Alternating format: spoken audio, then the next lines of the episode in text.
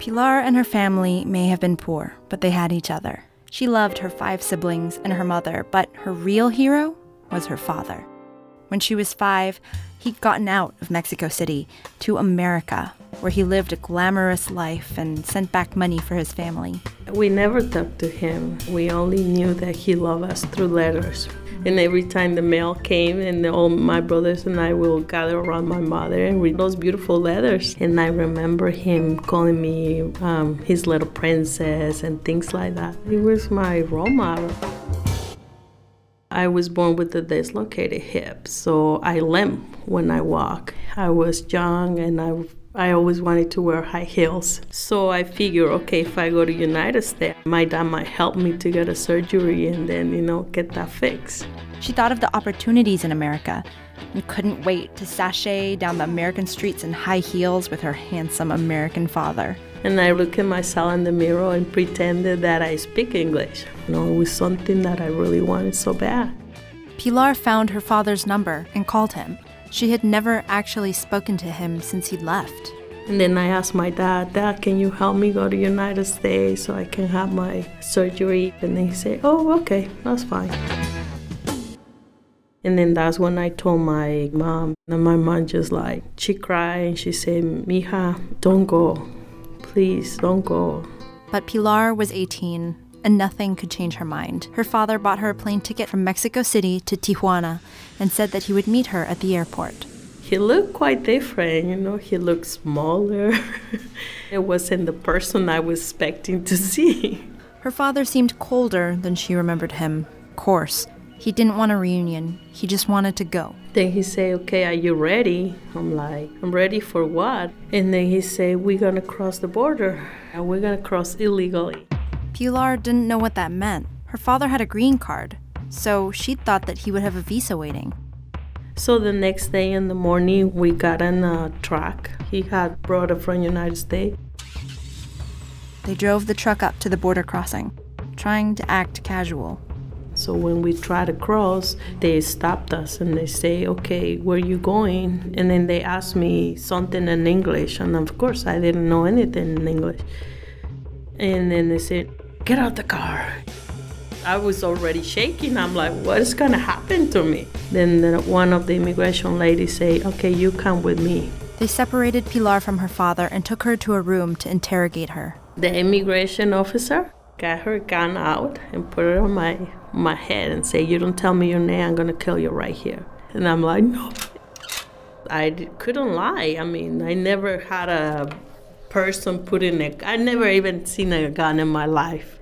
And then I told her my name is this person and he's my dad. The officers accepted her confession and convicted her. They threw her in immigration jail. There were children crying because they were hungry, and the officer decided, You don't make those kids stop, nobody's gonna eat. So they didn't feed us. They just show us the food and put it on the side, and the way they treated us, it was very, you know, it was very sad. They don't know that that we have dreams. After two days, they released Pilar in Tijuana. Her father was already waiting for her there. The first thing he said to her was, It's all your fault. It's all your fault. They gave him a $5,000 fine. And then he told me, You're going to pay me all that money. You know, I'm like, something's wrong with this person. How a person that say they love me on all those letters will put me through something like that. So then I finally asked him, why do we have to do this? This is so dangerous. And then he said, you want to have the surgery? Yes or no? And then I said, yes. Pilar's father paid for a coyote to guide her under a fence across the border through the desert and into San Diego. Pilar walked through the desert twice and twice she was caught, beaten, and thrown in jail. She watched as other immigrants were screamed at and beaten by police. She said that they shot at anyone who tried to run. And just when she began to think that nothing could be worth all this, Pilar met a woman in the jail who told her that she was going about it all wrong. At the California border, the patrol would leave during shift changes, leaving the border unguarded for five minutes. She said, They ask you anything, just telling you're gonna buy chicken. And then she showed me how to pronounce chicken. Pilar's father drove her to the California border and said that this was her last chance.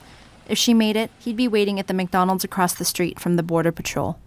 So Pilar waited and watched the first guard leave. She knew she had minutes. She told herself to move her feet, but they seemed stuck. She was too scared. Seconds ticked by, and she finally forced herself to start walking. So as soon as I was crossing, the, the guard coming in that, and then he asked me, "Where you going?" And then I said, "I need chicken." and then he said, "Okay, go ahead." And then I cross, and then I run to the McDonald's, and then I hide into McDonald's bathroom, and then I start crying, and I'm like, "Oh gosh, I finally made it."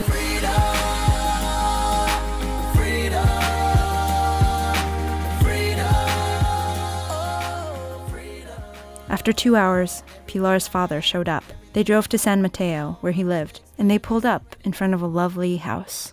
But before they walked in, he stopped her. He told me, okay, you're gonna say that you are my cousin. I can't say that you're my daughter because she doesn't know. And I'm like, who is she? She said, well, I'm, I'm married and I have another family. And then that's when I learned, you know, that that all this beautiful story that my mom had created, it wasn't true. Her father had never sent her a single letter. Her mother had forged every one of them.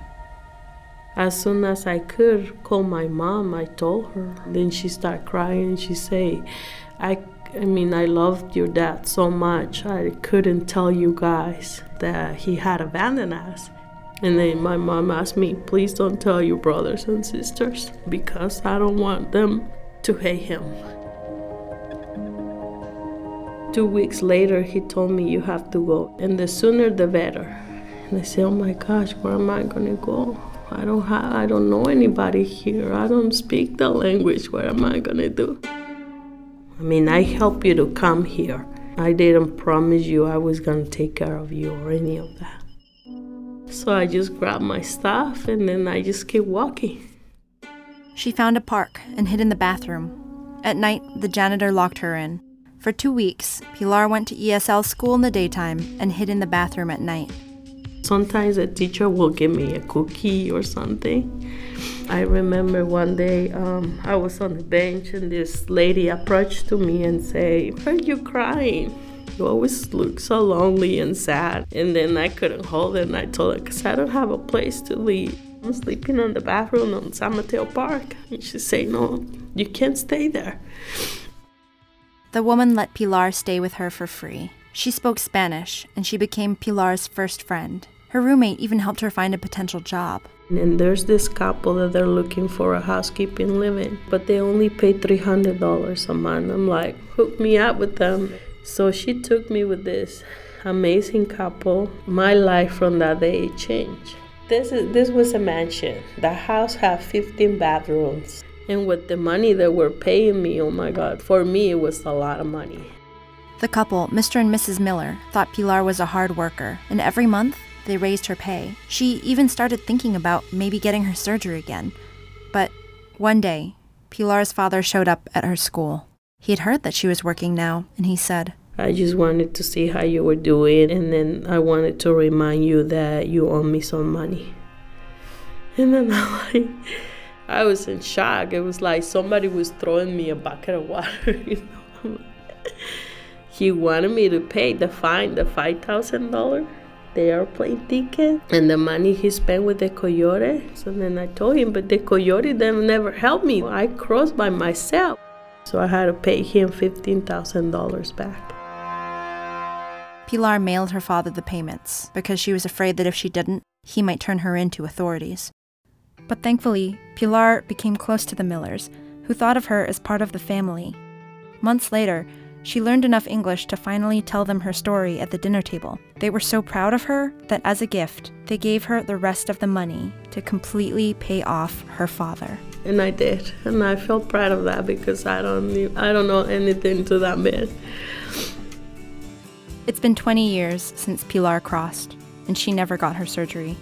Instead, she used the money to give herself the life she always wanted. A nice car, I have a beautiful husband. three kids. I'm a Girl Scout leader. But now, what she wants more than anything is the only thing she can't have her papers. If she was a citizen, Pilar could cross the border again and visit Mexico. Pilar realizes what her father could never have known that their real wealth was what they left behind. Would so I if you? you had to make the choice again, would you still cross? No. No, I wouldn't. I would stay with my poor family, happy, struggling maybe every day, but in a secure, loving place. United States, I know, is a dreamland for many people, but it's a, you pay you pay a high price. De mi México querido, del que yo nunca me olvido y no